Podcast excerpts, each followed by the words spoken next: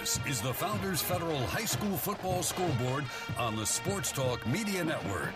Coming up, scores and reports from across the state and analysis from David Shelton.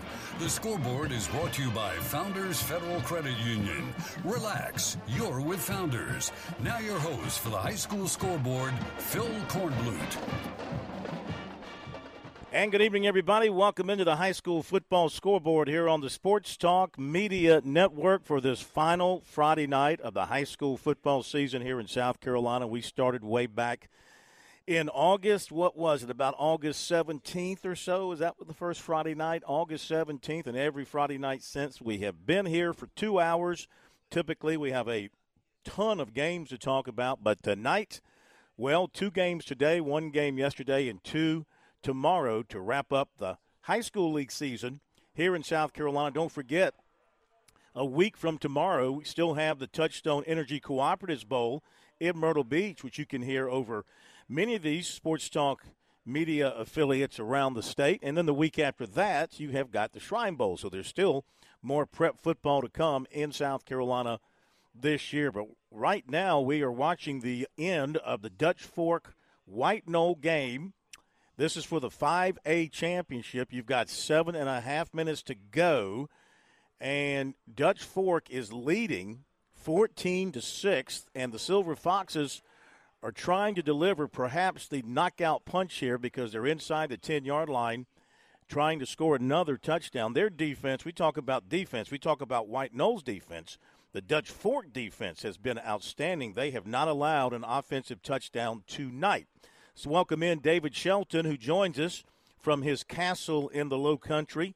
He was here earlier today to watch the first game of the day, and that was a blowout by Christchurch over Johnsonville, 67 21 for the 1A championship. And of course, last night in the AA championship, Oceanside Collegiate defeated Gray Collegiate 35 28. We'll talk about all that in a moment. But, David, how about this one? Give us your take on what Dutch Fork's been able to do. Uh, you you did predict a Dutch Fork, B a very low scoring game. So far, both of those are coming true. So obviously, nothing surprises you. But what about the play of the Dutch Fork defense to this point? Not have hundred total yards yet, uh, and we're on halfway through the fourth quarter and they they they are at about 85 yards, I think, last time I checked, on 36 plays. So they're they're averaging you know about two and a half yards a play. Uh, Dutch Fork's defense has been really good. If not for the bad mistake on the on the fourth down where they snapped the ball before the quarterback was ready, and the ball rolled into the end zone and White Knoll fell on it, that's White Knoll's touchdown.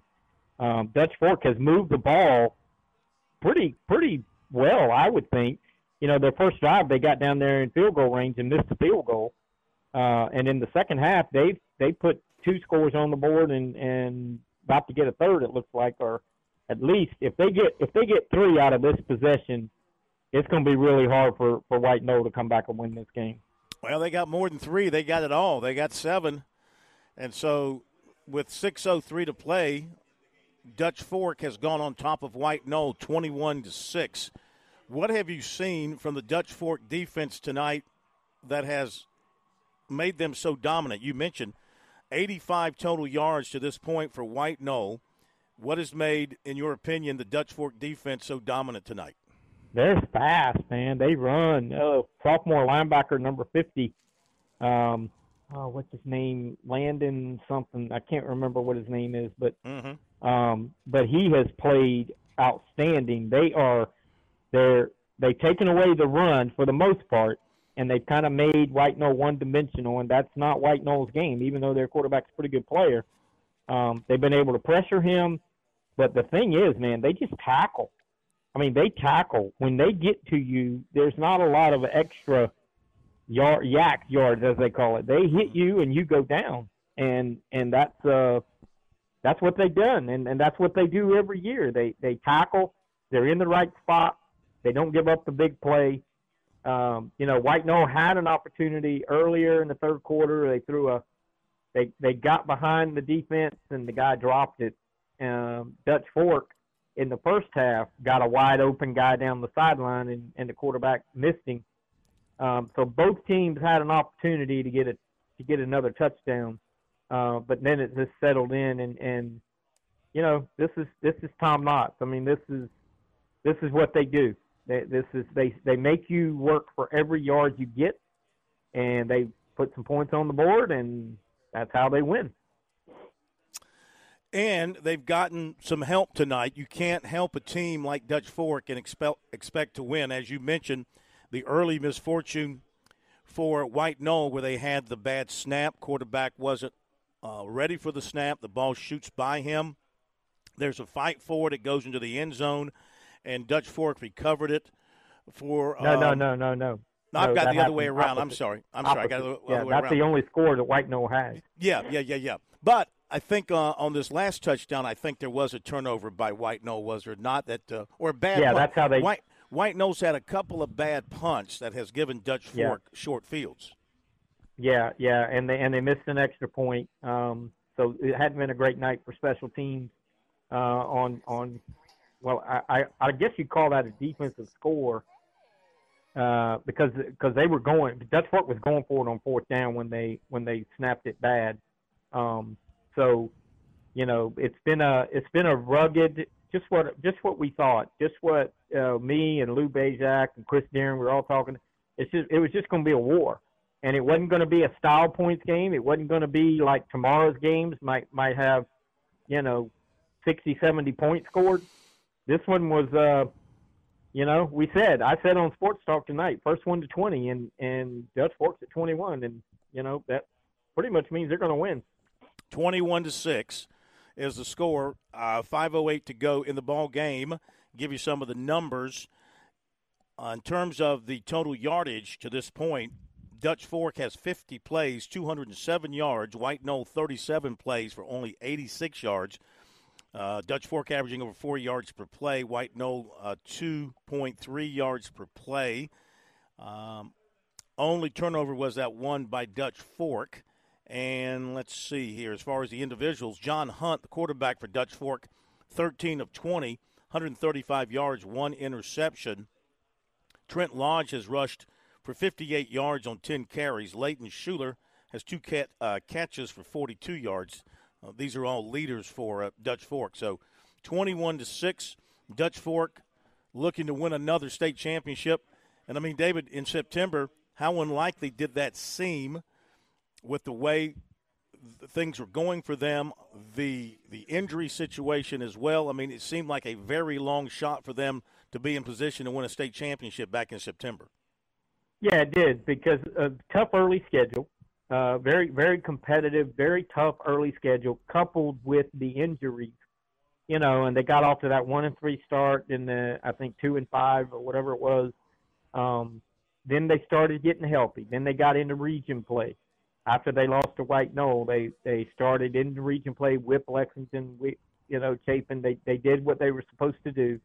Um, and then I mean we forget they're you know they're about to win a state championship, but these guys went to TL Hanna at TL Hanna and beat TL Hanna um, in the second round of the playoffs, and then they beat Gaffney at you know at home, and then they they kicked a field goal basically with one second left to beat JL Mann. So you look at the last three teams. Well, you add this one in four. Uh, they beat they beat a Hanna team that had one loss when they beat them. They beat Gaffney that had two losses when they beat them. They beat uh, J.L. Mann that had one loss when they beat them, and they're about to beat an undefeated White Knoll. So it's not like they they got an easy bracket. Uh, they they have definitely most definitely earned uh, this championship, uh, especially in the playoffs. They are running the clock 21 to 6. Dutch Fork leading with 4.20 to go. White Knoll has the football. I mean, they're not out of it yet. It'll take a, a minor miracle here. It's certainly within the realm of possibility, but they are down 21 6, and their offense has not showed tonight that they can do much with that Dutch Fork uh, defense. Again, the only uh, touchdown for White Knoll coming on a bad snap by the Dutch Fork quarterback that was battled for and rolled into the end zone, and You White know, Knoll it- recovered that. And if somehow they could score, you know, it's a two-score game, so they need to score with some time on the clock and maybe get a an onside kick. But um, you you just don't expect that with what we've seen so far offensively. You just don't expect that they're going to be able to go the length of the field uh, twice to uh, to score two touchdowns. All right. Earlier today, David, quite the opposite. We had uh, an offensive showcase by uh, Christ Church. I mean, they just totally destroyed Johnsonville, sixty-seven to twenty-one was the final score. Christ Church had 20 points on the board within four minutes. They recovered a fumble on the first play of the game by Johnsonville. They scored on a pass two plays later. They had a run, uh, broke off a run 52 yards by Reeder for a touchdown. They returned a punt a good distance, about 60 yards for a touchdown. And they never let up. They kept piling it on, piling it on, and they win it 67 to 21. That's the seventh state championship for Christ Church, the second under Quinn Hatfield. What about their performance uh, across the board? Uh, they just totally outclassed Johnsonville today. Yeah, I mean they they were the better team. It did Johnsonville's start didn't help. Uh, fumbling on the first play and and giving up three touchdowns on like four plays, four or five plays. Um, there's there the way Johnsonville's built offensively, you know, to get down three scores that quick against a team like Christ Church, it just you know it was over at that point. It was just a matter of what the final score was going to be. And and as I said on Sports Talk tonight, uh, you know, Johnsonville doesn't see what they saw today very often with that offense, with that type of offense. Um, you know, in the in the one A Pee Dee area, a lot of teams don't run the spread, and if they do, they don't have as much success as as Christ Church does. I mean, that that was a very impressive offensive performance tonight by Christ Church or today. Yeah, I mean, uh, more athletic, uh, faster at, at, every point. Um, I thought at times the Johnsonville, just watching him now, just seemed to me. Of course, they missed a lot of tackles, maybe because that's the athleticism of Christchurch. I, I thought there was a little give up at times on some plays as things were breaking down for Johnsonville. Uh, and then we had the most unusual play with Christchurch, of course, uh, well in control of the ball game, and they broke off a play, and their receiver is a long play. Their receiver, uh, this would have been, I guess, kind of late in the ball game, and the receiver running free after breaking a tackle or two, and, and nobody really making a run at him, and he he crosses the ten yard line. He starts slowing down, David, and he stops at the one yard line, and I thought he was just stopping to let the clock run down some more. Nobody was near him. There wasn't a Johnsonville player that I could see chasing him. And after a few seconds, you know, he, he, he turned and looked back down the field. And then after a few seconds, he finally stepped across the goal line for the touchdown. I don't know. I think some people – was he flagged for taunting? Some people thought it was taunting. I thought he was just stopping to let the clock run uh, more before he stepped. No, I, I, think he. I think it was a little bit of of taunting showmanship type thing. Um, uh, I can't remember if they flagged him or not, but uh, there was some talk about it, and and then you know the fourth quarter got very very chippy. Uh, several personal foul penalties on both teams. Um, Johnsonville playing with a little uh, emotion, got you know got a little angry, and then they they didn't shake hands after the game because and which was probably a good idea. Um, you know, uh, Johnsonville's coach waved off the handshaking thing because I, I there there could have been a problem. There was a lot. I was down on the field late, and there was a lot of smacking talk, smack talking, and and you know I don't want to say cheap shots, but playing through the whistle after the whistle kind of thing. Mm-hmm. So it, it, it, you know, but but you got to, I mean, you got to understand, Johnsonville took a beating last year from these same guys, and then you know to give up 67 points today is, is you know, you get yep. your feelings hurt. So Dutch Fork's going to win 21 to 6. Clock is running out. What's funny here and interesting, however you want to put it, one, uh, one of the players for uh, Dutch Fork, a tight end named Pelham, he's the son of the White Knoll head coach. So, uh, interesting uh, family uh, dynamics there. But Tom Knotts wins another one, David, 21 to 6. Clock is running down now, 2 1. And it's over. 21 to 6 dutch fork wins it. Boy how sweet is this championship you think in his mind? It's got to be one of the one of the most special. I mean you know when he was in north carolina he had this huge long winning streak won i don't know eight or nine ten eleven titles whatever it was. Uh, this one's got to mean got to rank right up there with the with the best that he uh, the most satisfying. Um, to be where they were and uh, to lose quarterback after quarterback and one come back, the other one get hurt, and then the other one gets hurt, and then one comes back, and and then like I said, the the, the road in the playoffs was, I mean that was a heck of a that's a heck of a playoff run to beat those teams. He's shaking hands right now with everybody. He just shook hands with uh, Nick Pelham from uh, White Knoll, his former assistant coach. It's very quick, you know. You I don't want to judge anything. I know they're they're really tight, really close. No stop, no ex- extended exchange of a hug or anything like that. Just a quick handshake. They keep on moving. I guess they'll catch up at some point. Personalities, man. Yeah. You look at personalities, and um, I'm sure that they'll catch up at some point in time. But great win for Dutch Fork. So Dutch Fork is your 5A state champion. Uh, they win it 21 to six, outscoring White Knoll in the second half, 21 to nothing. Let's go to the break.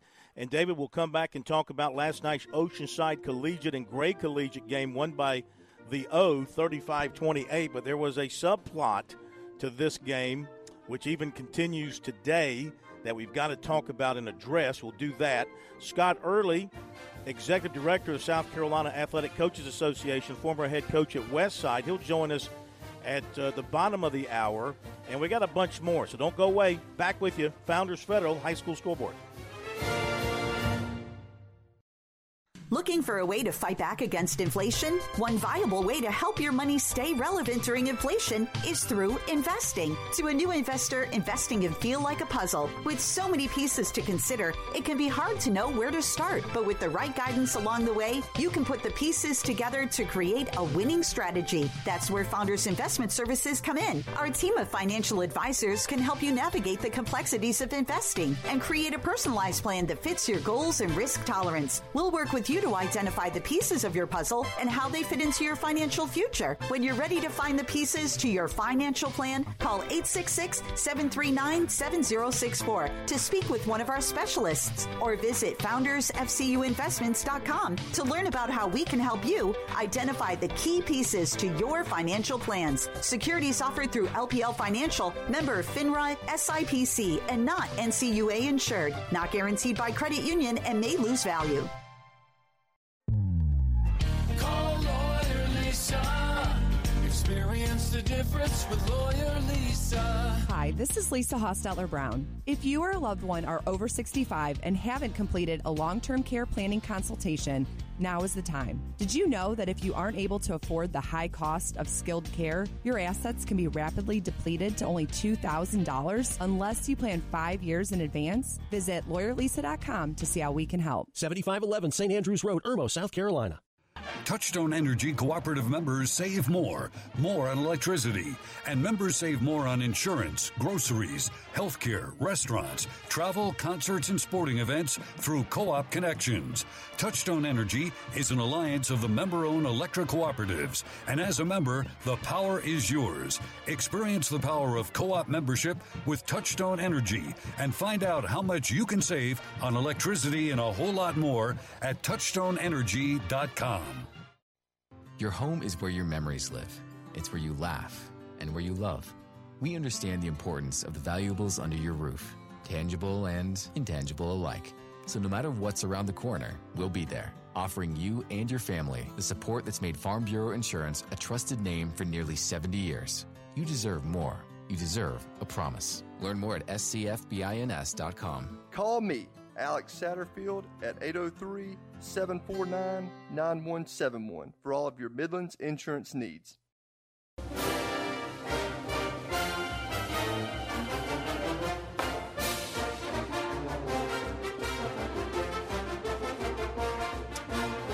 All right, Dutch Fork wins another state championship. They defeat White Knoll tonight. That game just wrapped up 21 to 6 Dutch Fork over White Knoll. David, let's go to last night. Great game. 35-28, been the best game of the championships thus far. Oceanside and Gray, and you know, look, two charter schools. Some were having fun calling it the charter school championship. Two evenly matched teams, and it came down to the last two possessions. Oceanside knocked it in for a touchdown to go up. Gray Collegiate came down the field, could not knock it in, and thus Oceanside wins it. What about that game? What'd you take away from that game? Yeah, well, uh, it was a it was a pretty exciting game, that's for sure. Uh, a couple things I take away: Gray had a 14 nothing lead in the first quarter. Um, any other team that on their schedule that they get a 14 point lead, they probably end up winning by 50. Uh, but Oceanside calmed the storm, got it to 14-7 by halftime, and then had a had scored like three times in the third quarter. Um, they got the passing game going. Gray Collegiate really did make a lot of adjustments defensively to stop that passing attack, and and that little freshman quarterback uh, just just tore him up.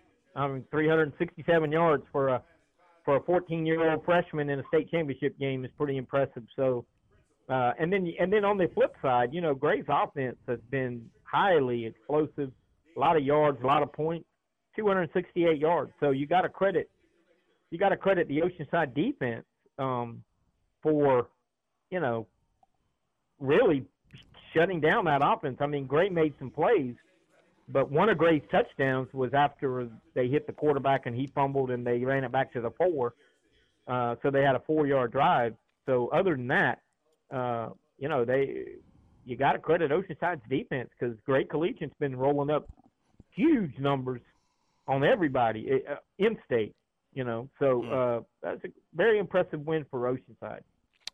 The side story involved one of the starting offensive and defensive linemen for Oceanside named Ben Britton, somebody who has committed to the West Point Academy or to West Point Academy, to West Point, to the Army, whatever. And he, yesterday, uh, prior to coming to Orangeburg, uh, posted on his social media uh, some things that um, were not good related to killing war eagles and firing a gun and all this sort of stuff. Long story short, that information got back to the police here, and they stopped him. He was in the stadium at one point. I guess they must have escorted him out, but he did. He was not allowed to be in uniform. Was not allowed to play.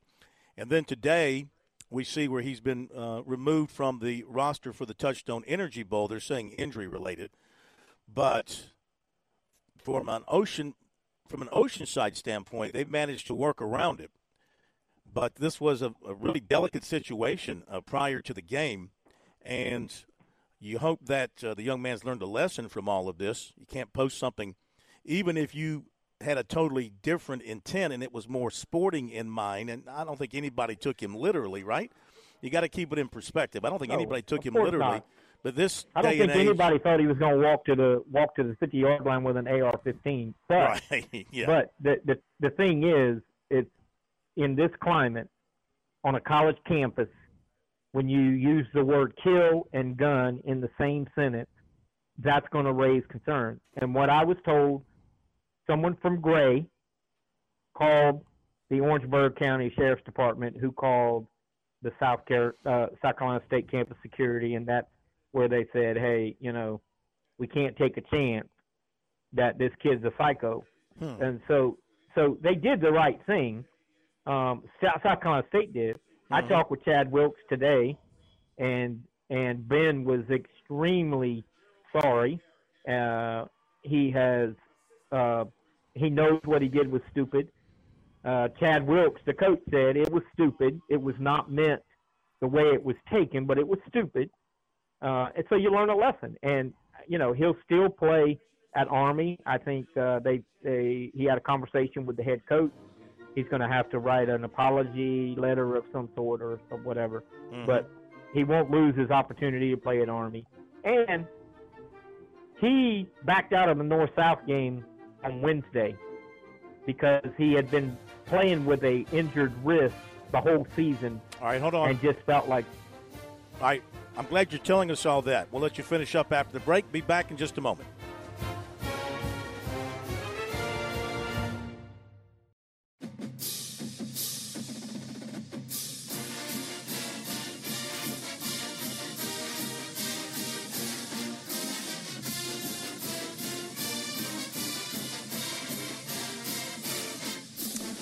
Welcome back in, everybody. High school football scoreboard brought to you by Founders Federal Credit Union on this Friday night, final Friday night of the high school football season as far as the championships are concerned and the high school league is concerned. A week from tomorrow is the Touchstone Energy Cooperatives Bowl in Myrtle Beach. High noon will be the airtime kickoff at 12:30, and of course at halftime we'll have the announcement of Mr. Football in South Carolina.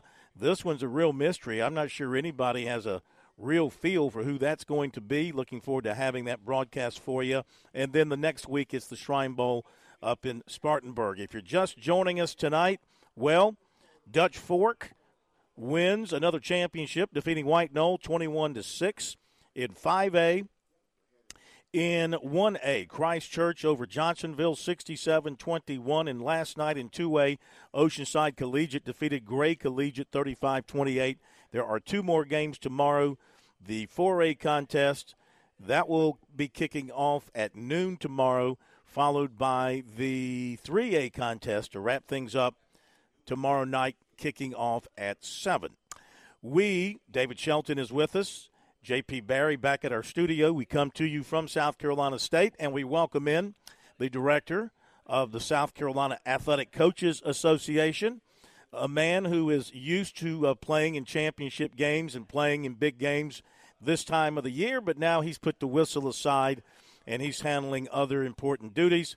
We welcome Coach Scott Early into the high school scoreboard. Coach, welcome. How are you?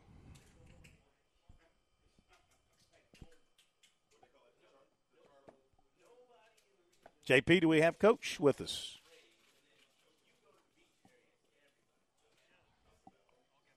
Okay. Go through all that, and we don't have Coach with us. Okay, he'll be with us in just a second. David, are you still with us? Okay, sounds like the phones have dropped on us. So I'll tell you that in basketball tonight, South Carolina. hear? I hear you now.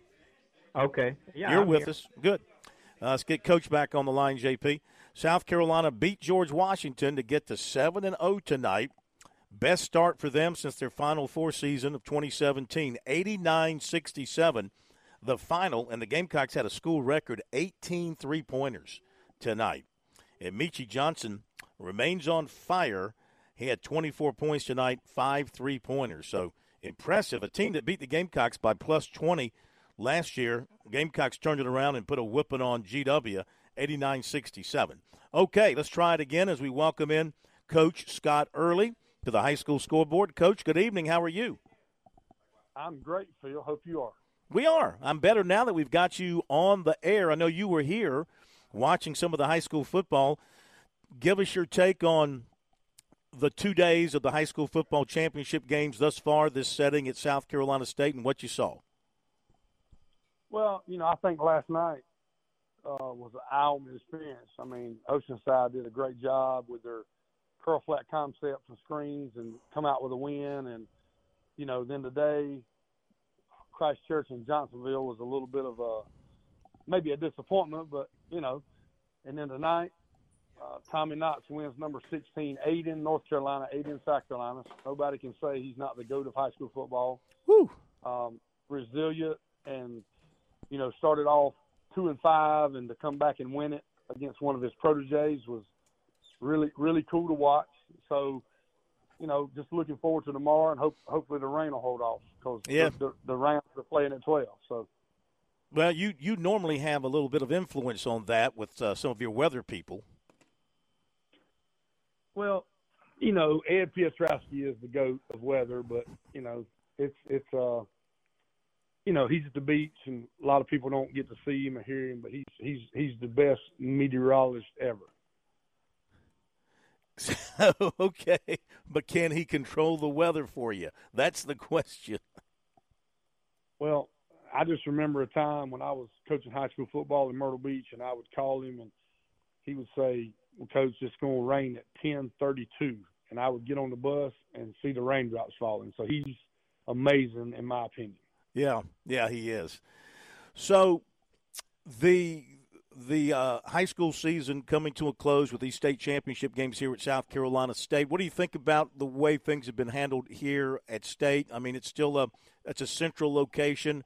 Uh, stadium is smaller, but it you know like tonight, White Knoll brought a very big crowd and filled up pretty much uh, one side of the stadium, and it seems like this facility is the appropriate size for what you want to do here with state championships. It, is. I mean, you you don't want to rattle around, and you want to, you know, have a fan friendly atmosphere, and I think that Dr. Singleton and the and high school league's done a great job of bringing the championship to South Carolina State, and I think in the future we have marketability where you know people are going to want this, you know, at their place, and you know competitive competition is great, but I think this year at South Carolina State they've been wonderful hosts, and it's been a tremendous event, and I'm sure it'll finish up great tomorrow.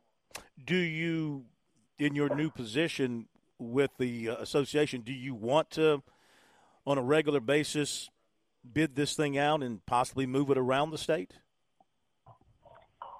Well, that's sort of, you know, out of my lane. I try not to get out of my lane. That's that's the high school league thing. But I think that, you know, the good thing about Dr. Singleton High School League is they do take input, and I think you know the sky's the limit from you know Clemson to Carolina to maybe even Harry Perrone Stadium at Spring Valley. So I think that the the shared revenue aspect will be huge in the future. And you know, the, at the end of the day, you you want the schools to retain some financial revenue that can help grow their entire athletic program.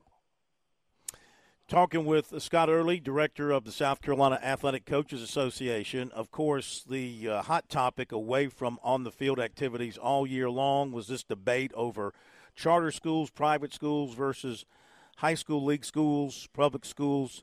And we've come to a, a, a remedy, I guess, with the multiplier. Um, are you satisfied from where you sit that this is a good idea and this is going to resolve the the questions, the debates, the issues? Well, I think it's a start. I think, you know, first of all, you got to take a step forward, and I think the high school league did. And I think that, you know, that that levels the playing field not only for charter schools, but also for public schools. So I think it's a start. I think there's a lot left to do, but this is a moving target. And, you know, our constituents need to be patient, and I think we're moving in the right direction where we can have, you know, a level playing field when it comes to competitive competition. Yes. Was the multiplier, in your opinion, I look looked like they were kind of going back and forth over two options. One was pretty simple, the multiplier. The other one seemed really complicated. Um, you think this was the better of the two options? I, I do feel, and I think that you know, I mean, being able to travel across the country and see what other states do in my, you know, tenure, I, I think that it's, um, you know, I think what Georgia did is really, really good, and I think we sort of followed that, and I think it's, I think it has an open end for improvement, but I think that at least we have started the ball rolling in the right direction, and I think there's a bright future into competitive competition, and the the charters, you know, have not said a word, and I think they want to they want to play great competition, and um, I think that can help a lot of people, especially at the one and two A level. Do you foresee a day? And I know there's a new charter school coming up in the Clemson area, and they're building them all over the place. So it seems. Do you foresee a day where the charter schools have like their own division, their own league, their own championship to their own? I feel I don't. I, I think that there's a way to put private, charter, parochial, SCISA, public all together. If if we could just get people to put down their in common differences with one another and come together for a greater cause, which is the kids that play interscholastic athletics in the state of South Carolina. David Shelton, I know you got questions for the coach. Well, about, no, not really. I was just listening to what he was saying, and I kind of agree with about everything he said. I thought the multiplier was was was a good start and the best option available at this time. I think as you see more and more schools crop up uh, of the charter type, um, you'll see some movement and some ideas. I think you know you may end up seeing six A or you may end up seeing five A split into two groups. It just it's going to be the numbers are going to be what we have to wait for. We have to wait for all the numbers to be crunched and find out who's going to go where and who's going to go up and who's going to come down. And then and then you you you got 2 years of realignment and you do it and then you make the adjustment.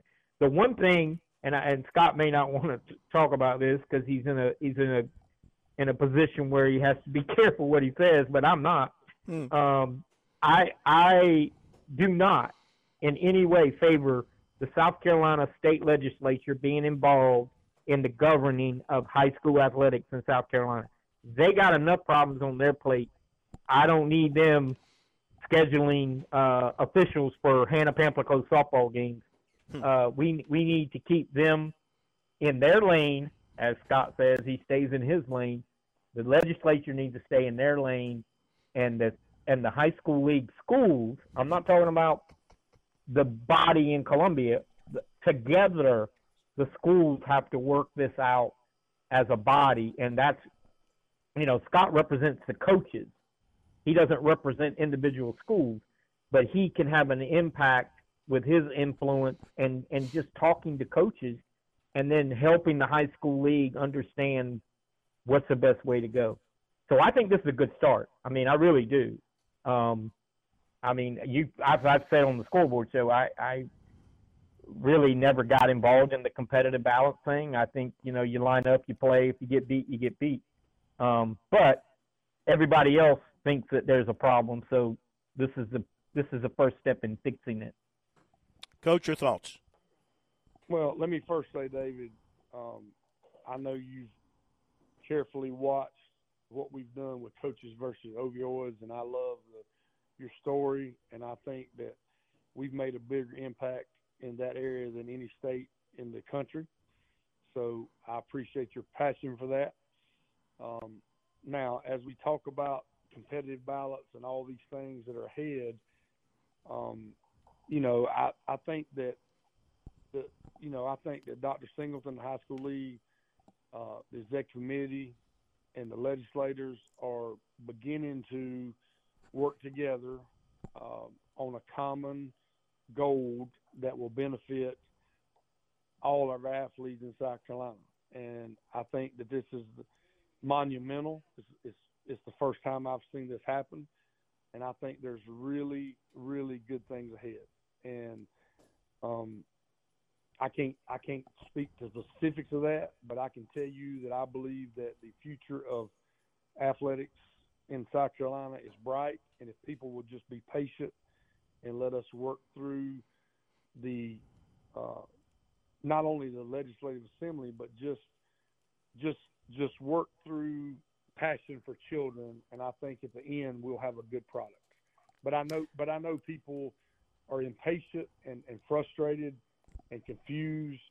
But but you know we're in a different time, a different society, and I think we've got some people in in leadership positions that understand that. And if people just be patient, we're going to come up with a really good solution that everybody will be pleased and happy with.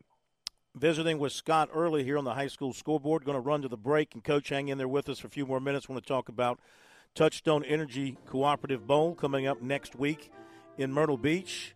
Many of the top players in the state will be heading down there, and you got a bunch of activities lined up uh, prior to the game and as part of the game itself. So we'll talk with you about that. Uh, and then after 11 o'clock, hear from some of these coaches winning championships and some of the reporters who are here as well. Be back after this break. Investing can be like a puzzle. There's so many pieces to consider, and it can be hard to know where to start. But with the right guidance, you can put the pieces together to create a winning strategy. That's where Founders Investment Services come in. Our team of financial advisors can help you navigate the complexities of investing and create a personalized plan that fits your goals and risk tolerance. We'll work with you to identify the pieces of your puzzle and how they fit into your financial future. Call 866 739 7064 or visit foundersfcuinvestments.com to learn more about how we can help you take the first step toward towards reaching your financial goals. Securities offered through LPL Financial.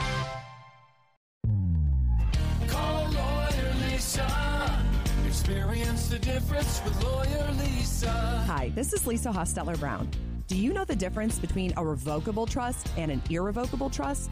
The difference could easily save you hundreds of thousands of dollars in long term care costs. Visit lawyerlisa.com to schedule a consultation today. Call Lawyer Lisa. Experience the difference with Lawyer Lisa. 7511 St. Andrews Road, Irmo, South Carolina. Daddy, you need a trust. South Carolina's taste buds have spoken, and they're asking for beef. There are more than 7,800 farms raising cattle from pasture to plate in the Palmetto State. So whether it's steaks on the grill before the big game, sirloin medallions plated for date night, or burgers with a family, make sure beef is a part of your playbook this football season. Smoked, grilled, and slow roasted. Find the best way to enjoy your beef at sccattle.org. Beef, it's what's for dinner in South Carolina. Funded by the South Carolina Beef Council, part of the Beef Checkoff Program.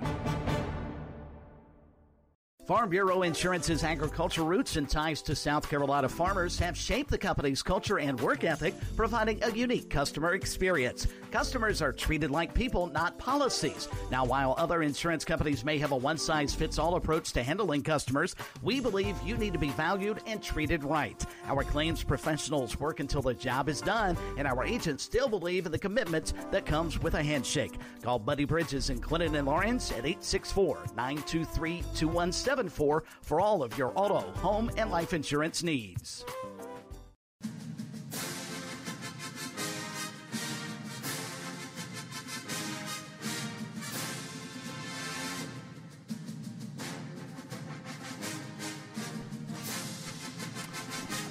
Back we are on the high school football scoreboard. It is a big night for Dutch Fork. They've won the 5A state championship. Big day for Christ Church. They won the 1A championship and a big night last night for Oceanside Collegiate. They won the 2A championship.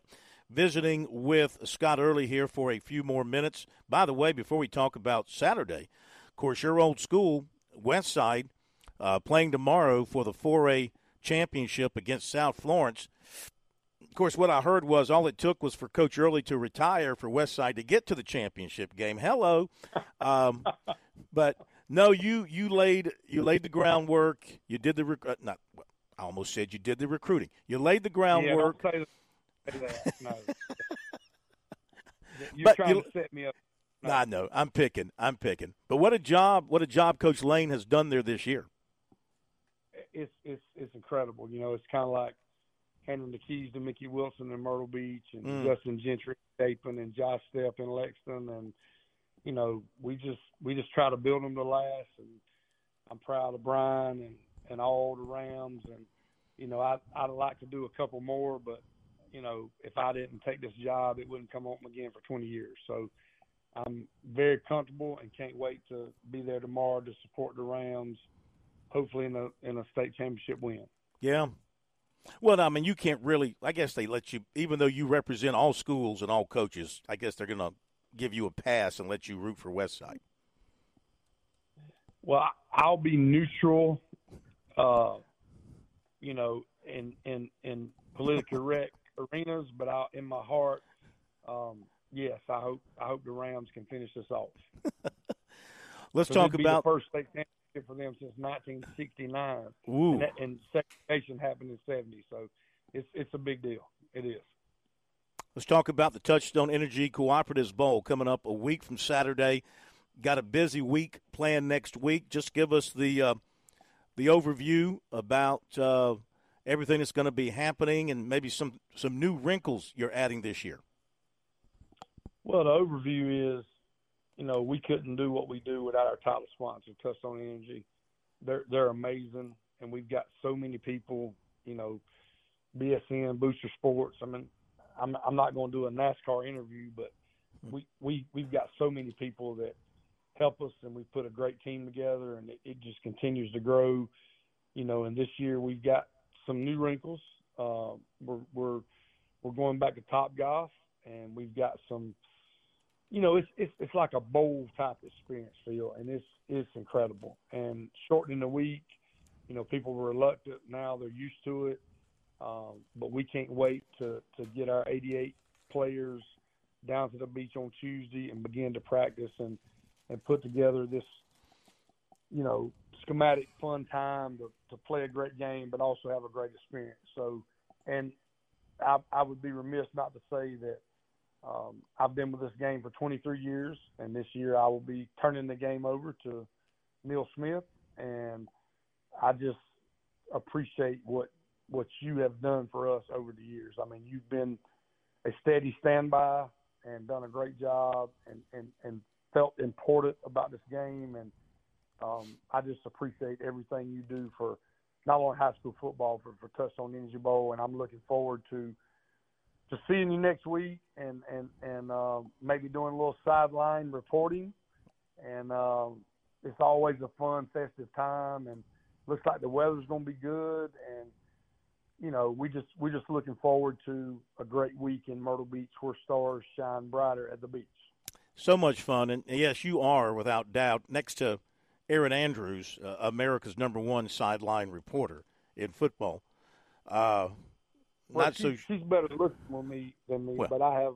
I think I have a better voice. Do you? I mean, is that just? Well, I think you have deeper knowledge and context about what's going on out there too. I mean, That's a know. great. That's a great answer. Yeah. yeah. and and of course, uh, one of the big events is Thursday. I know that's something near and dear to your heart. Uh, what goes down on Thursday at the uh, Target in Myrtle Beach? Well, we've we've actually switched some things around, and you know Brandon Frye, who played for me at Myrtle Beach, who played at Virginia Tech and played in the NFL for quite a while, started this, and uh, Touchstone Energy has picked it up, and we're going we're going to take 44 underprivileged kids shopping at Target, $150 a piece, and we're going to pair them up with our players. It's a great great moment. It's the highlight of the week, and then we've moved. Um, we've got the um, the Joanne Langford Showcase on Friday night, which is which has turned into an incredible event. And next year we are actually including North Carolina and Georgia, so we'll have the top 75 for North Carolina, the top 75 in Georgia, and the top 75 for South Carolina, all in the same place. So we kindly moved the uh, Top Golf to Thursday, and now we have the um, Joanne Langford, which was uh, my secretary at Myrtle Beach that passed away, showcase on Friday. It's turned into a great event. Neil Smith does a great job with it, and then on you know Saturday we'll we'll play the game, and it's just it's just growing. It's just growing and getting better and better and better. And we've put together a great team of people that are passionate and care about this game, and the and the kids in South Carolina. And you know, with your help, you know, and everybody else's help, we can hopefully we can pull off a, the best event ever. We just try to make it better each year.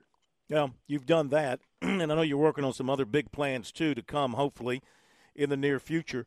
Uh, thank you for joining us. I know that you just drove home and you're turning around and driving back tomorrow. So safe travels. Look forward to seeing you down at the beach. Uh, get that voice in shape for, um, you know, uh, your fans uh, waiting uh, a week from Saturday to hear your, your tones across the state. Uh, and we look forward to having a good broadcast and a great time down there next week. Thank you so much. Well, thank you for all you do for us and the loyalty over the years, and I can't wait to see you. And I know it's going to be a good broadcast. And selfishly, I, you know, I know I'm in a different role now, but I do think I do the best last second Mr. Football interview in history. So hopefully you can include me on that because that's that's really important to me, and I really appreciate what Sports Talk and you do for our game and our athletes in this state. Well, thank you so much. Really appreciate it. See you next week. Yes, sir. Thank you so Thank you. Scott Early, looking forward to being with him next week. And he's doing a terrific job stepping in and uh, taking over as the director of the South Carolina Athletic Coaches Association, following in the, following in the footsteps of Keith Richardson and Shell Dula. Big footsteps those are. Top of the hour break.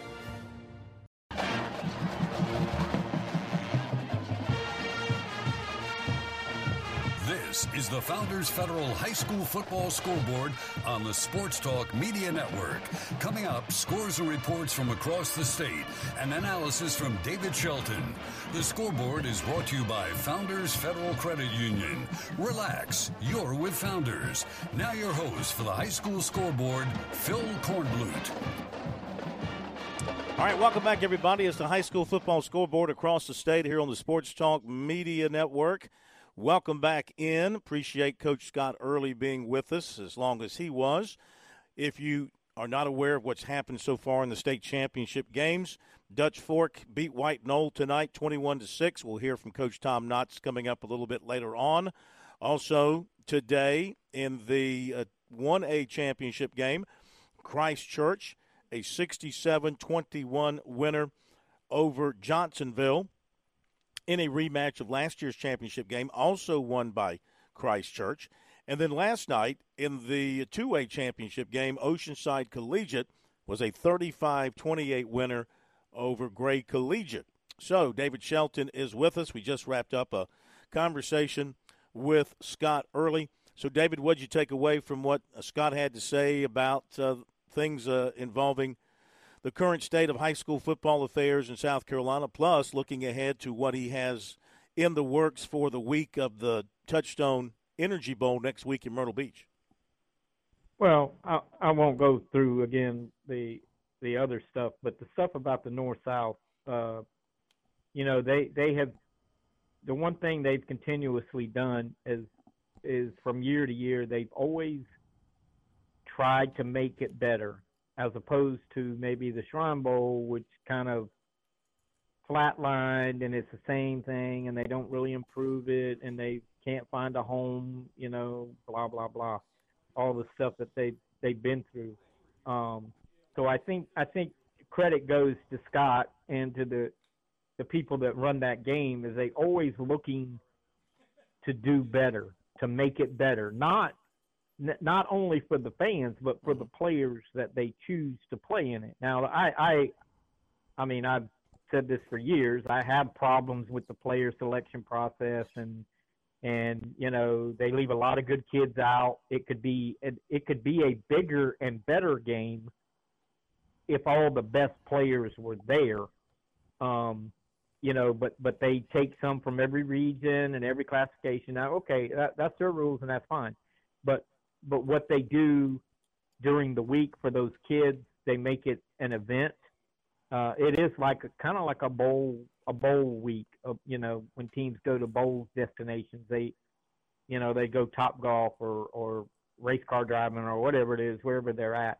Um, so I think they've always done a, a good job of trying to not just sit on their laurels and say, "Yeah, we got a great game. Let's just keep doing it the same way." They're they're trying to create more interest for the players. Um, this this junior, the Joanne Langford thing, the junior thing on Friday night. That's that's a cool thing for a lot of football players. Um, you know, some that some that will benefit from that, and some that will probably hurt themselves from that uh, because they'll find out they're not as good as they think they are. But but it will be a great exposure event for those kids. And they do some other things during the week um, with with uh, recruiting. Uh, don't they have a recruiting? Uh, what I don't, is it a recruiting fair? Is that like a recruiting fair? Yeah. Yeah, yeah. yeah it's like where, a recruiting where they, fair. Where they allow coaches to set up stuff for high for college coaches to come and watch film or, or get information on players. You know, so what the North South is, it, it truly is about the student athlete, and that is a good thing no matter whatever, you know, whatever issues, you know, some of us have with player selection and all that, it is about the student athletes, and they do a good job with that. All right, let's uh, go to the phones because we've got a very happy coach. Usually, coaches might not be happy getting a phone call after 11 o'clock on a Friday night, but I think tonight some coaches would be more than happy to talk to us, including Coach Quinn Hatfield, head coach at Christ Church because he left Columbia today. I'm sorry, Orangeburg. He left Orangeburg today with another state championship trophy, taking that back up to Greenville. And he joins us for a couple of minutes to uh, reflect. Coach, thank you so much. Congratulations. appreciate you joining us. How you feeling tonight? Oh man, feel great. Appreciate y'all having me. Well, now you you don't sound the same way you did right after the game. I mean, are you like zonked? Are you wore out? yeah, man. It's um, it was a fun day, and um, oh man, we we celebrated and just got home a little while ago, and um, just sitting here uploading the film, man. Oh, we still gonna watch it tonight. hey, man, sweet dreams with that, right? What big play galore today for you. At one time, you guys were averaging over 14 yards a snap. You ended up averaging 10 and a half yards per snap. Uh, I know you you love a big play offense. 67 points. Uh, you didn't have a lot of snaps, but you made the most of it with 429 yards. Yeah, um, you know we we've we've grown a lot um, throughout the season offensively with the development of our quarterback. We have very seasoned offensive line coming back, and um, you know, run game has been strong with our running back, and and the development of our overall receiving corps just made us a very balanced attack, and we got a lot of weapons. Our quarterback settled in, and um, you know, when he'll stack the box and blitz like that, then uh, we're gonna make it pay for it over the top, and um, our guys executed. Really proud of them the the first four minutes, you scored 20 points. You got the turnover, quick score. You got another score on a big play. You got a punt return for a touchdown. I mean, give anybody a 20 to nothing lead that early, uh, and as good as you guys are, it's pretty much Katie bar the door. Yeah, you know, we wanted a, a fast start, and um, you know, if we wanted to toss, which we did, we wanted to defer. Felt like our defense could set a tone, and um, they caused a turnover, and then we, you know, hit one over the top. Um, Big Jude Hall made a play and um, and made a stop and got it going, and and then the special teams play. And I'd say our guys, we've really done a really good job the last few years of getting guys to take pride in special teams, and uh, had a couple of times on that punt return where a couple of guys, you know, early in the year would have gotten that pill that block and, and would have been a penalty, but they they hesitated and they just playing smarter and. So um, you know, just got a lot of guys that can make plays. It's fun to watch. David Shelton, you got questions for the coach? I just wanted to say, and I tweeted this out earlier. You and I talked Sunday night, uh, last Sunday night, about you know your team. You were telling me, you know, about your players, and and you talked about Jackson Rep, you know, who's like a mighty mouse, and you know, I looked at his stats and I was just amazed. Well, today, uh, he became my favorite player because the stuff that he does uh, in the kicking game, in the receiving game. You know, he threw a two point conversion, you know, pass. I mean, it, it's so he's your holder. Um, you know, I know you have a lot of good guys on your team. Your linebacker good was really good today, and your quarterback was tough as nails. But that little Jackson Rep, man, he he is everything you told me on Sunday. He was everything that you said he was. Hmm special player. You know, he's he's he's a great great kid. Uh, works hard and and and he is special with his ability to to shift and move. He's got great ball skills and you know tremendous speed and explosion. And you know, I um you know for for college um somebody needs to get on this kid. You know, they're gonna look at him and say, well, if he were two inches taller, we'd offer him, and that's a that just fires me up so much, man. Y'all gonna get me fired up here after eleven o'clock, you know. But somebody's gonna give him a shot, and and and they're going everybody else going to be like, God, how did we miss that kid? We're telling you right here, he, he's special, and y- y'all saw it today. So, that's seven state championships for the school, going back to the late '70s. Uh, second under you, uh, things are possibly, well, not possibly, likely will be different in terms of the setting next year. I know you want to celebrate this, not even think about that, but at some point you're going to have to think about that. What about your new setting for next year and the competitive uh, situation? The more, com- perhaps, the more competitive situation. I should put it that way. The more competitive situation you may face a week in and week out. Yeah, um, we'll we'll see where we land. Um, you know, and, and a lot of things will play out between now and I guess later on in December and, and January to wash out you know, we got a competitive group of guys, and you know, we'll we'll compete wherever they put us. And you know, I think that pe- what people need to realize though is we got 27, 28 guys on our roster. Now we have more than that tonight because we brought JV guys up for the playoffs, and you know, and and you know, three A teams. What is their average roster? Uh, 45, 50 players. Uh, but if that's where we're going to go, and they think that's competitive balance, and that that's fine. You know, we'll we'll we'll do what we got to do. But you know, everybody wants to talk about all of that, but people don't want to talk about how our guys prepare, how they play, how we scheme it up, and and and that's what that's what wins games. You know, that that's the real deal right there. We congratulate you once again. Uh, phenomenal performance by your team today. No, can't take a thing away from you. Just a terrific performance. Congratulations. Enjoy the rest of the weekend. We appreciate you uh, taking time out to be with us tonight. We'll see you again soon. Hey, appreciate y'all. Go Cavs.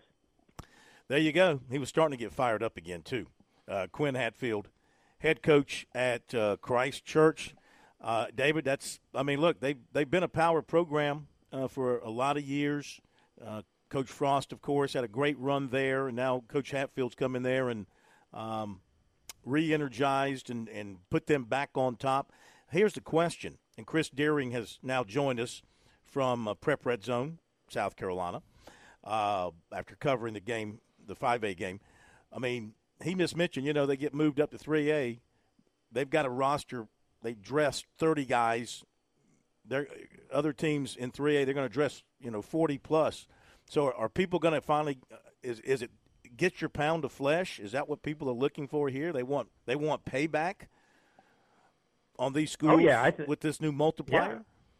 Yeah. I, I think that's part of the issue. Um, you know, and and but what you have to understand, and listen, I, again, I think the multiplier is a good thing. I think it will work in the end. But what if we're doing this for competitive balance? How is this helping the competition level of Christ Church, who dressed 27 players and might have to play 3A? It go, it's flipping it. It's now taking, you know, everybody's and and and and it might not be Christ Church. It could be, you know, Oceanside or or Gray or whoever. Mm-hmm. Um, I'm just we're just talking about Christ Church because they played today, but it's going to flip the process to where now, okay, we we want to help the Class A and the and the Double A schools, but we're going to hurt the small Class A schools that we're going to bump them up to classification. Um, so it's got to work itself out. I think I think again, I think you'll have two years. If once we get it all settled, you'll have two years of this, and then you got to revisit it. Because I'm telling you right now, down in Charleston, if if academic magnet, which has a student body of which 90% of their kids are out of zone because of the type school they are, and they're one of the top high schools in America. Mm. Uh, uh, you know, for for that school to have to go to 4A is not helping competitive balance issues. That is not a good thing. Now they will probably wherever they get seated, they will probably appeal that before the executive committee, and the executive committee might say, yeah, you know, you know, Magnet has a hard time competing in 2A. What in the world are we going to do to these kids? You're gonna what you're going to end up doing is kids are going to turn away from athletics at, at, at a school like Academic Magnet because they're there mm-hmm. for one reason. They want to go to an Ivy League school or, or you know, Duke Law or, or Duke Medicine. You know, they, they're there for an education.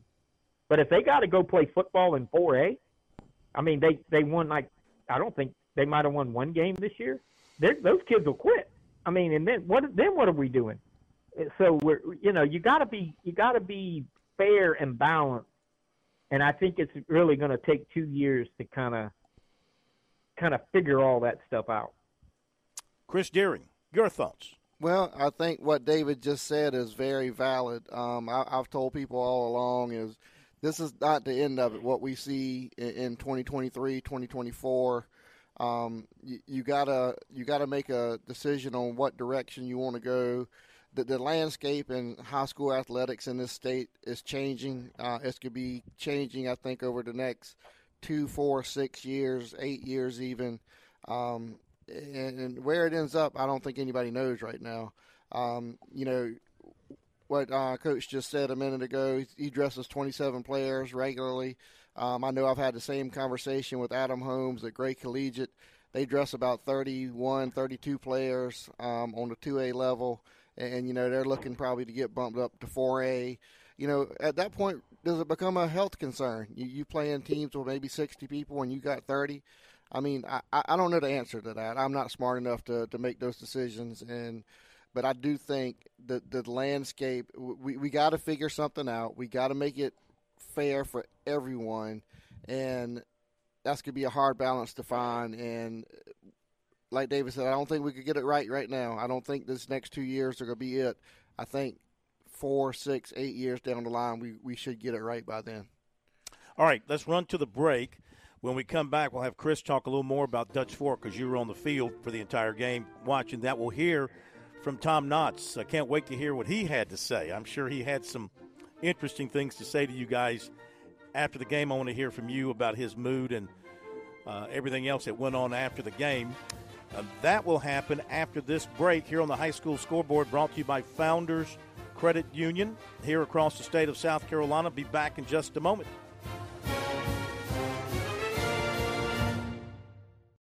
Investing can be like a puzzle. There's so many pieces to consider, and it can be hard to know where to start. But with the right guidance, you can put the pieces together to create a winning strategy. That's where Founders Investment Services come in. Our team of financial advisors can help you navigate the complexities of investing and create a personalized plan that fits your goals and risk tolerance. We'll work with you to identify the pieces of your puzzle and how they fit into your financial future. Call 866 739 7064 or visit foundersfcuinvestments.com to learn more about how we can help you take the first step towards reaching your financial goals. Securities offered through LPL Financial.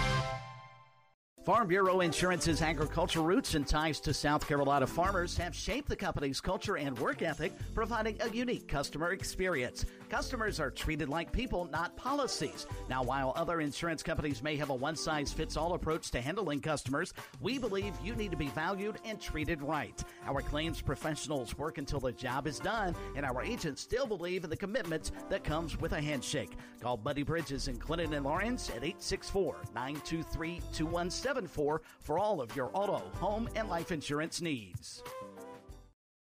South Carolina's taste buds have spoken, and they're asking for beef. There are more than 7,800 farms raising cattle from pasture to plate in the Palmetto State. So whether it's steaks on the grill before the big game, sirloin medallions plated for date night, or burgers with a family, make sure beef is a part of your playbook this football season.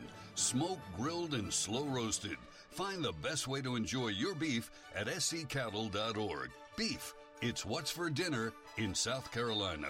Funded by the South Carolina Beef Council, part of the Beef Checkoff Program. Call Lawyer Lisa. Experience the difference with Lawyer Lisa. Hi, this is Lisa Hostetler Brown. If you or a loved one are over 65 and haven't completed a long term care planning consultation, now is the time. Did you know that if you aren't able to afford the high cost of skilled care, your assets can be rapidly depleted to only $2,000 unless you plan five years in advance? Visit lawyerlisa.com to see how we can help. 7511 St. Andrews Road, Irmo, South Carolina.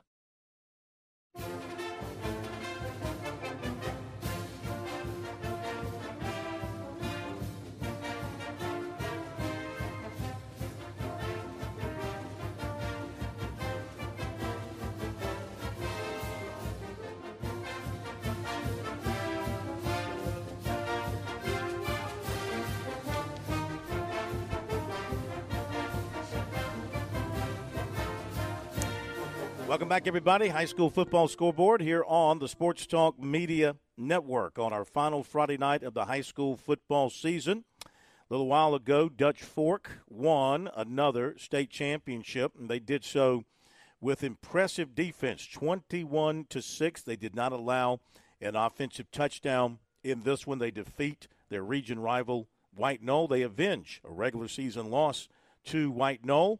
Uh, thanks to Chris Deering, we have some post game audio from the head coach of Dutch Fork, Coach Tom Knotts. Here's what he had to say to the media shortly after that win. Y'all keep talking about two and five. We just won a state championship. So now, you know, it was not very good at the beginning, but we found a way to turn it around and do things uh, the right way. I'm proud of the seniors for hanging in there with me and us and them And uh, you know, we just got to turn around, won a bunch in a row here at the end, and that's the way Dutch Fork plays football. That's why we roll. What did you say at halftime? The defense, I told them uh, they better get their butts uh, butts right. Um, you know, that's all we just didn't. We were flat for some reason. How are you flat in a state championship? So we just generated a little enthusiasm. The fans generated a little more enthusiasm, and uh, the defense was playing lights out the whole time. So, and they really dominated the third quarter again, and able us to get three touchdowns. How proud are you are these guys? Uh, uh, you know, you know, any team that starts like what we did you you know it's tough. It was extremely tough, and we kept saying, you know, sometimes it's not just enough to show up. You got you know you got to show up and excel. We just kept preaching the same message, maybe just a little bit different, and. Uh, you know, we got into a little bit easier stretch of the schedule and uh, started doing a little bit better and got a little confidence. You know, that that was a tough schedule at first. I don't know who scheduled that. Does it keep getting sweeter? Well, this one is definitely uh, sweeter. You know, we beat Gaffney uh, last year to go to the finals, or the year before. That was pretty sweet to beat Gaffney. Uh, they're all sweet, you know. They're, each group has an identity of its own, and, and, and, and, there's always something about every group. Well, this group is really different, but and that makes it special. But they've all been uh, they've all been special. Hopefully, we'll we'll reload next year. What, what's the identity of this group? What's that? Just resilience, you know, and, and refuse to quit. You know, I usually say refuse to lose, but this was refuse to quit, and uh, I'm, I'm, I'm proud of that. Uh, you know, we were down even when we went in at halftime. I said, guys, it's six nothing. We're going to win by a point because they missed the PAT, which is what we always talk about in meetings. And uh, so they seemed to be buoyed by that a little bit and came out. You know, we came out with a lot of energy, enthusiasm. Played pretty good second half. Beard stay. What's that? Where would the beard go or stay? Beard will be gone tonight by about midnight. so, Coach, safe to say, winning like this is safe to uh-huh. say there's no excuse why you can't win again year after year after something like this. There's not an excuse, but I've always said success is a double-edged sword. You know, I think my seniors this year thought, okay, I put on Dutch Fork hat and, uh, you know, everything's going to fall into place. Well, Colquitt, you know, showed us that that wasn't true. And then Huff and Spartanburg, and, you know, all of a sudden we were in trouble. And, you know, it's not enough to show up. You got to work and excel. What can you say about this group, especially these seniors, and how they battled this year to get to this finish? Uh, well, they're, they're, they're a lot like me, a bunch of hard heads. And, uh, you know, they were hard headed and I was hard headed, but but I'm always going to win because I'm the coach. And I, you know, I finally convinced them of that. And they gave in a little bit, and I changed a little bit too. You know, you can teach old dog new tricks. I, I made some changes. I, I couldn't, I just couldn't be in their face all the time. And uh, that's kind of what I was doing because I, I, I told it's because I love them and I think they're, you know, they're here, but they're right here playing down here at this level. They got to play to a level where I expect them to play. Otherwise, I'm to be on their ass. Talk about Hunt and what he did. Starter, beginning of the season, injured, replaced a little bit, now a state champion. Well, he's lost his job due to injuries both times, and uh, and really he didn't want to come out here at the end, but he split his fingers. Going to need about eight stitches in there at, at the very end. So, you know, he's, he's still need to develop a little consistency, but but when it when it counted, he hit those uh, boot passes with uh, the guy over the middle and stuck it in the end zone down there. I'm I'm real proud of the way you know I, to, I coach quarterbacks hard, and he's always yes sir, no sir, how can I get better? And he spent all his lunch periods with me. Uh, you know, this week, all of his lunch periods, looking at film, doing everything he could extra. Uh, and I, am just love John Hunt and just extremely proud of him. Coach, after the slow start. Okay, that's the comments of Tom Knotts. We got a few seconds here before the bottom of the hour break. Chris Deering, what was it like on the field as Dutch Fork celebrated that championship? Yeah, you could tell Tom Knotts was very happy about this one. Uh, his eighth one overall at Dutch Fork, but this might have been the most special, I believe, for him. Um, I, I walking off the field, I walked back with him and uh, I, I grabbed him by the arm. I said, "You know, that was just one hell of a coaching job." And he said, "Well, it might have been a crappy co- coaching job at the beginning of the year." He's like, "But it was okay at the end." So uh, Tom Knotts did it again. I mean, what can you say about it? It's one of the greatest comebacks in, in South Carolina State football history. Let's talk more about Tom Knotts, and we'll bring David in on this. And if Lou ever finishes up, he can jump over here as well. We'll be back after this break on the high school scoreboard.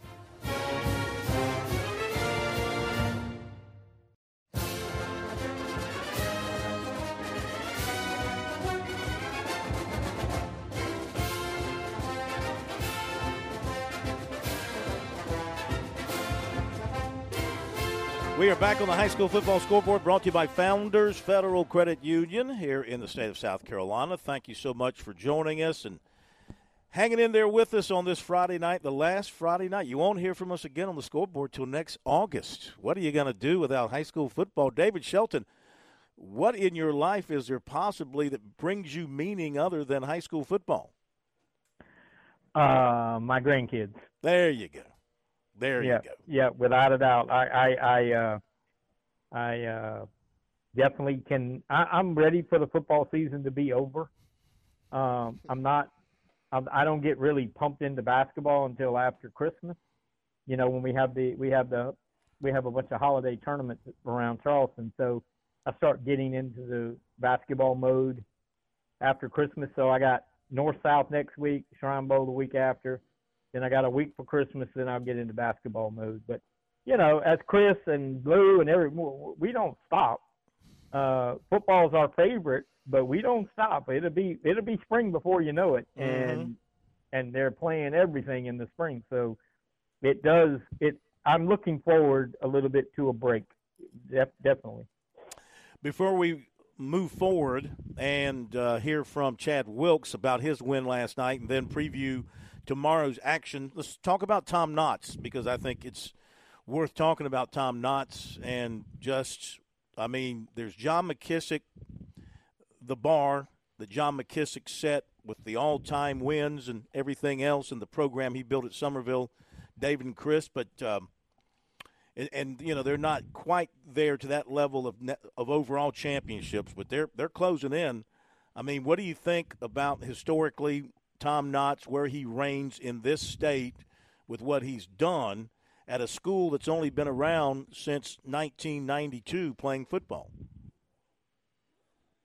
Well, uh, I'll say this, and, and I have the utmost respect for programs like Gaffney and and Summerville, but in this era, in, in and they all have their own eras. In in this era of high school football, they're the best. They're they're they're they're. I mean, he is the best coach. If I built a high school tomorrow and decided I wanted to have winning football, I would pay the guy whatever he asked to be my head football coach. Now, I mean, he's probably only going to go a few more years because he wants to enjoy his retirement also. But in this era of high school football, let's say from 2000 on, uh, uh, there's been none better. I mean, I don't know who you could argue, uh, especially the way, and they do it differently every year. And Chris can attest to this. Some years they're just crazy offensively, crazy, crazy. You know, throwing the ball all over the yard. You know, three thousand yard passers, two thousand yard rushers, and then some years they're okay, but they're really good on defense. Well, that was this year. That defense tonight as as much as we ballyhooed the White Knoll defense, and they and and trust me, they're very good. But I mean, they were Dutch Fork was dominant on defense tonight. Like a 100, what they have 114 yards, White Knoll. I mean, that's a dominant performance. Would you say, Chris? Oh, absolutely. You know, talking to Nick Pelham after the game too, he said, you know, do not take anything away from Dutch Fork. They beat us offensively. They beat us defensively. They beat us in special teams. That they, they won all facets of the game, and, and he was right. I mean, uh, it, they they were the better team tonight. And, and you talking about Tom Knotts? Yeah, in this era, there, there's there's nobody that can challenge him. I don't think. Um, you know, you're asking two two Berkeley High School graduates to compare him with John McKissick. I'm not getting into that conversation. uh, there, there's too much backlash that could come back on that one. Um, but you know, he's got 461 career wins now. I think. I mean, that that's a lot, and and he he's he's the standard right now in the state of South Carolina. Um, I, you know, this year, just looking at this year, I, I said back in October several times when, when they were two and five, I said nobody wants to see Dutch Fork in November, Mm. and, and that turned out to be true. I mean, you look at what they did last week, and I, you know, that's still to me amazing. They were down ten points with a minute twenty to go, and, and, and ended up winning that football game, and then come out tonight and play the way they did. Um, And and Chris, what about? I, I mentioned this earlier in the show. Their playoff run, you know, go to TL Hanna, win. That was a one-loss team. yes, Uh, they they beat Gaffney, who is Gaffney. Then they then they beat uh, um, JL Mann. who did they beat? Yeah, who they beat? Who's the other fourth? Who was the fourth playoff win against? Uh, it was it was uh, Hanna, it was Hanna, then somebody, then Gaffney. Um, God, why am I drawing a blank? I said it earlier, but anyway, their playoff run. It was in Mauldin. state- It was Mauldin, Dorman, Spartanburg. No, no, that's not right. No, what are you talking about? oh, I'm sorry. I'm a year. Okay, I'm looking in the record book here, and I'm a year off. Yeah, well, you, yeah, I mean, yeah, that's what I was saying. But, but Well, no, what I'm on. saying is, Yeah. they beat Hanna, Gaffney, Mann, and White Knoll. Well, if you put those combined records together, where they have like four, four or five losses. Four or five losses. I mean, yeah, that's correct. They okay, they didn't- beat they didn't beat just- Boiling Springs, Hanna, Gaffney, Mann. Huh. and then White Knoll. And then White Uh, Knoll. Yeah. that to me, as impressive as coming back from two and five, they they beat the best teams in the upper state to get to the finals, and then they beat the best team in the lower state. So this was not a fluke. It's not like they were upsets and they got a break in the schedule. They had to play some really good teams. Oh yeah, they played some great teams in this playoff run, and uh, you know, I was on the White Knoll bandwagon all season. Uh, and, and but people asked me this week who I was picking, and on our website, we you know we we we picked each game, each championship, and I actually wrote about the the five A game, and I, I just could not pick against Tom Knotts in the Oh, yeah. championship. I mean, you know, this is his eleventh trip here in the last twelve years. I mean, again, we have not seen anything like this in this state, and, and it's just unprecedented. And I, I, again, I'm not. You you get to November, I'm not betting against Tom Knotts. I'm just not doing it. And, Mm. and you know, he he's told me that before when I've picked against him other times, and he said, "Oh, you picked against me, huh?" And I'm like.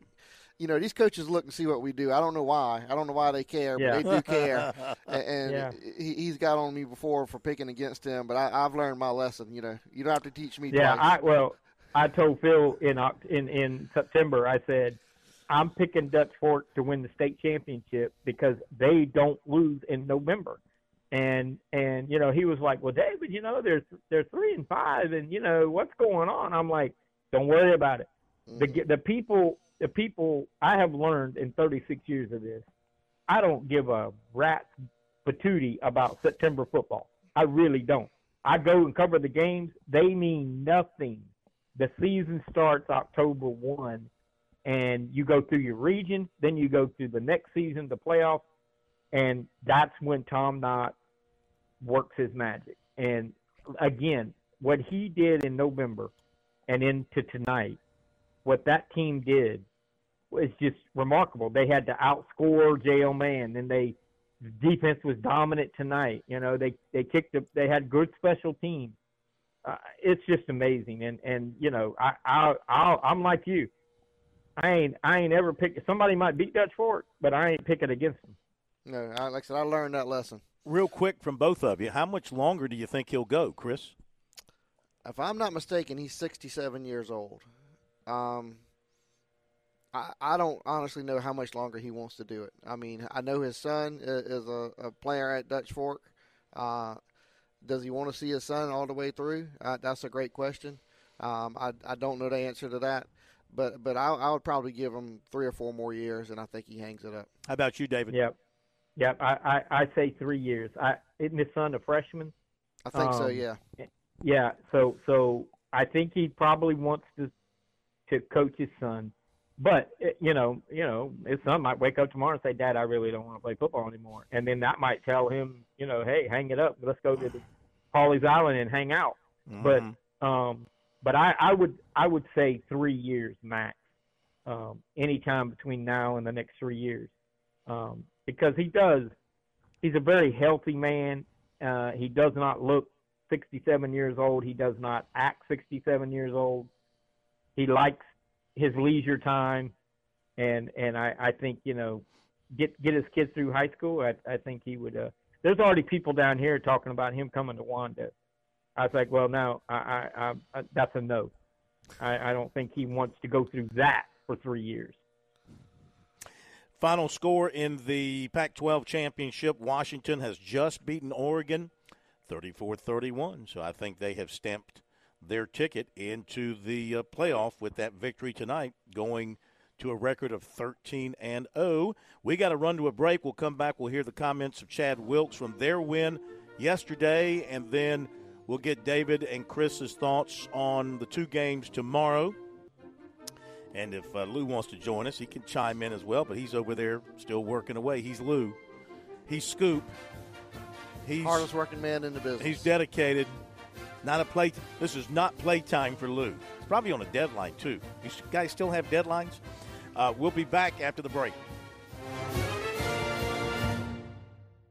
Looking for a way to fight back against inflation? One viable way to help your money stay relevant during inflation is through investing. To a new investor, investing can feel like a puzzle. With so many pieces to consider, it can be hard to know where to start. But with the right guidance along the way, you can put the pieces together to create a winning strategy. That's where Founders Investment Services come in. Our team of financial advisors can help you navigate the complexities of investing and create a personalized plan that fits your goals and risk tolerance. We'll work with you to identify the pieces of your puzzle and how they fit into your financial future. When you're ready to find the pieces to your financial plan, call 866 739 7064 to speak with one of our specialists or visit foundersfcuinvestments.com to learn about how we can help you identify the key pieces to your financial plans. Securities offered through LPL Financial, member FINRA, SIPC, and not NCUA insured. Not guaranteed by credit union and may lose value.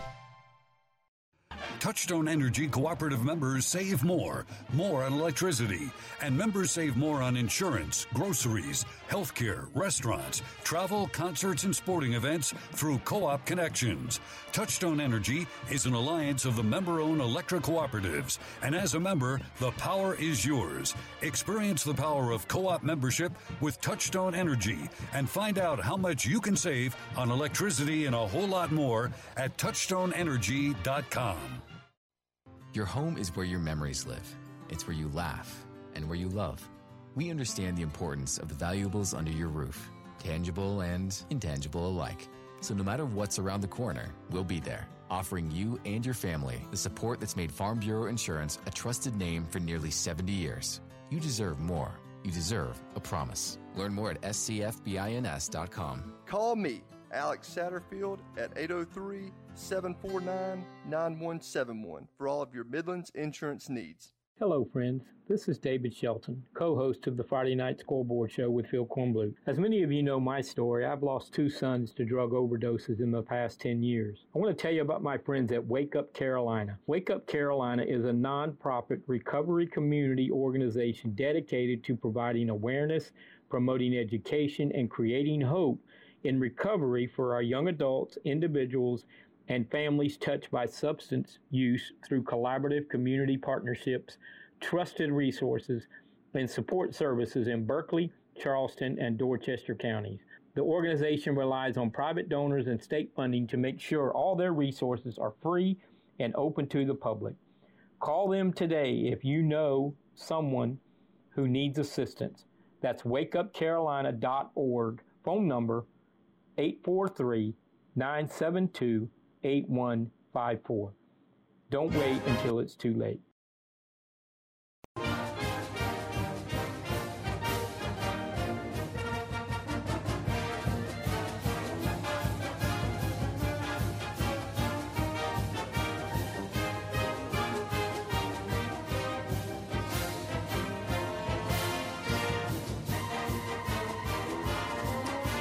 Welcome back. Final segment this year of the high school football scoreboard.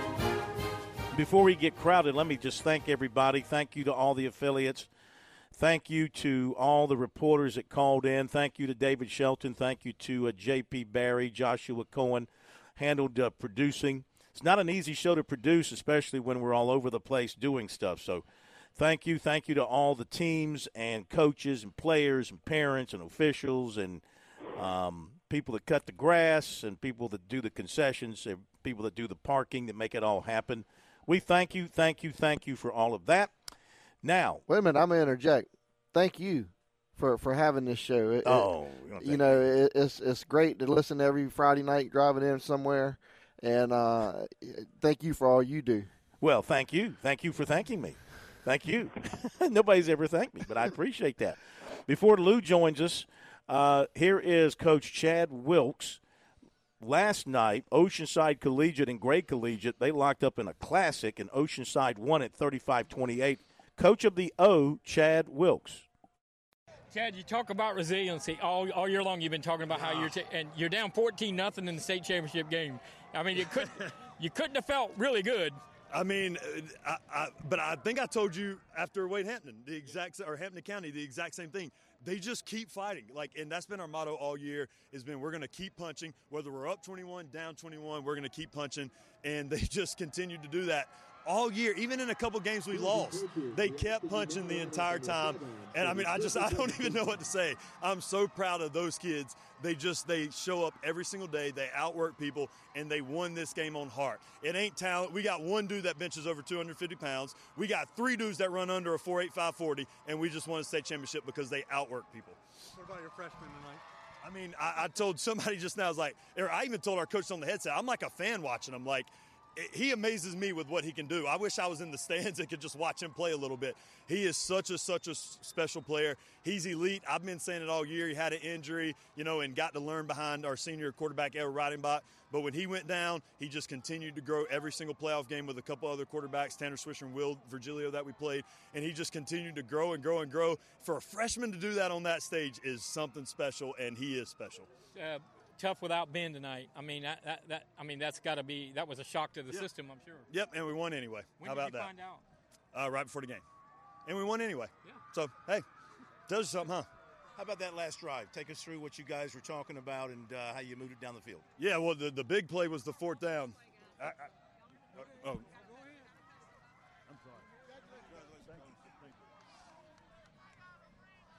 The big play was the fourth down. Um, you yeah, yeah. So the big play was the fourth down, and we called a timeout to get it kicked. And that is right at our kicker's range. And we missed one earlier. And when, I, when we were we were 100 percent going to run, I didn't even have a play in my mind.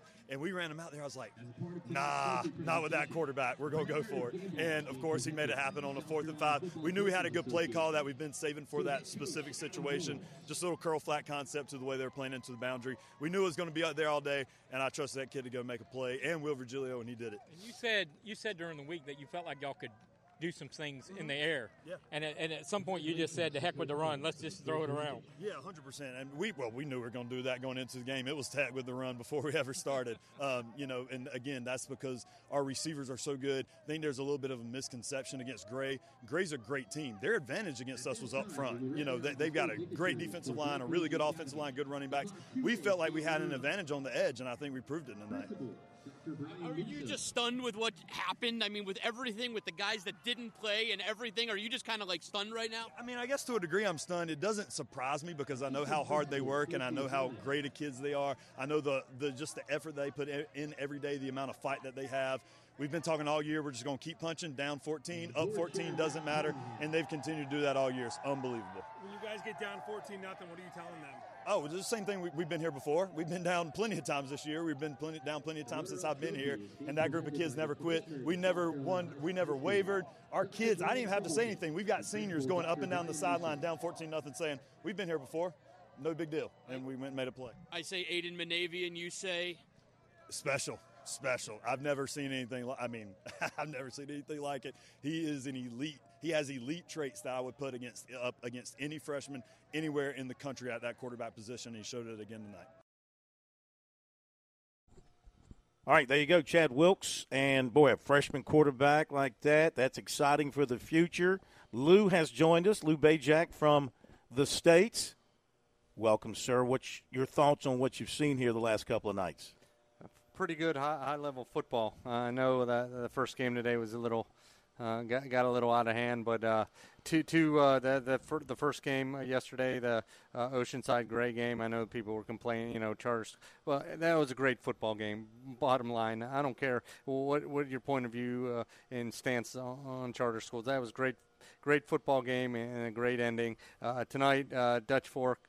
Uh, one of the more dominant defensive performances in the second half you'll see, um, holding uh, White Knoll to like 50 some yards of offense in the second half, and giving number uh, Tom Knotts uh, number 15 uh, as he climbs up, continues to compile championships.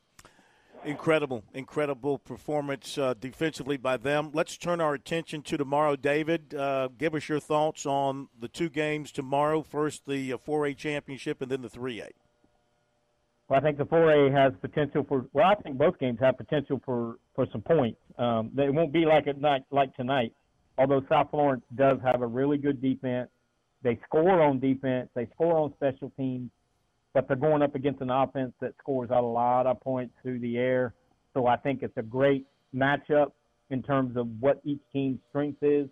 Um, I think if South Florence can hold Westside to you know, 28 points or less, I think South Florence wins the game uh, because I think they'll find a way to score. Westside's defense is, is okay, but not great. So I think South Florence can find a way to, you know, if they run the football, uh, that that Westside offense stays on the sideline. It's going to be a long day for Westside. And then the, the last game, um, I I think it's two teams that have played each other third time in four years uh, for the state title. Uh, it's going to be a lot of emotion. It's going to be very physical. Camden is a very physical team. Daniel's a very physical team. I think that's going to be a really good football game. Chris? Um, going to the, the 4A game at 12 o'clock tomorrow, uh, you know, weather may end up being a factor in that one. Uh, we might get some rain moving in here, and, and if it does, that probably favors South Florence a little bit more. I do think they're going to come out and want to run the football. I know just a year ago we we watched Beaufort win a state championship without throwing a pass. Uh, South Florence might do the same thing tomorrow. Uh, they're going to try to run the football and try to slow down that, that Westside passing attack. Cutter Woods is one of the best, you know, one of the better quarterbacks in this state. He throws it all over the field. Uh, and then tomorrow night, Camden and Daniel, this Daniel senior class, one loss in four years. I mean, that's that's an impressive run right there in itself. Uh, they're going for their third title in four seasons. Um, but Camden, I think, is playing their best football right now. They played a tough schedule. Um, they they lost to, to Hartsville. They lost to Gray Collegiate. They lost to Crestwood. But I think right now they're playing their best f- football. And, and Grayson White's a guy that's been there before. And but I think that's going to be a great game. I think on paper both of these games are pretty evenly matched, and I think that's what we're going to see tomorrow in both contests. All right, Lou, what do you think? Yeah, it should be great. Uh, you talk about Grayson White, and not not your prototypical quarterback. Um, I think Dabo Swinney called him pork chop at a camp this summer. I mean, 250 pound quarterback who squats over 500 pounds and benches over 300. Uh, it, it's going to be fun to see him against the Daniel defense and see the Cam, Camden how they match up against Daniel's offense. And uh, like Chris said, uh, South Florence has kind of changed their identity this year with no LaNorris Sellers. They've gone more to a running offense, basically a wildcat with uh, Livingston, um, who came over from Mullins and who's had a huge uh, second half to the season. So that should be fun, uh, and I'm uh, excited to see Cutter Woods for the first time in person. And they got the big stud defensive tackle, Amir Adams. Who will Big, be, big, big weekend for Amir, Amare. yeah. We Does might pronounce- not- does he pronounce it Amari? I, I think so. Yeah. we I, also mean, I have don't know. college coach, college coaches on the sideline tomorrow. Yeah, I, I, do think the whole Gamecock staff will be here uh, and uh, see what other uh, schools uh, show up, pull up to Oliver Dawson Stadium uh, tomorrow. Well, David Shelton, my friend, thank you as always. Yes, it's been another great year of the high school scoreboard. I don't know how many it is. I quit counting about 25 years ago, but I look forward to 2024.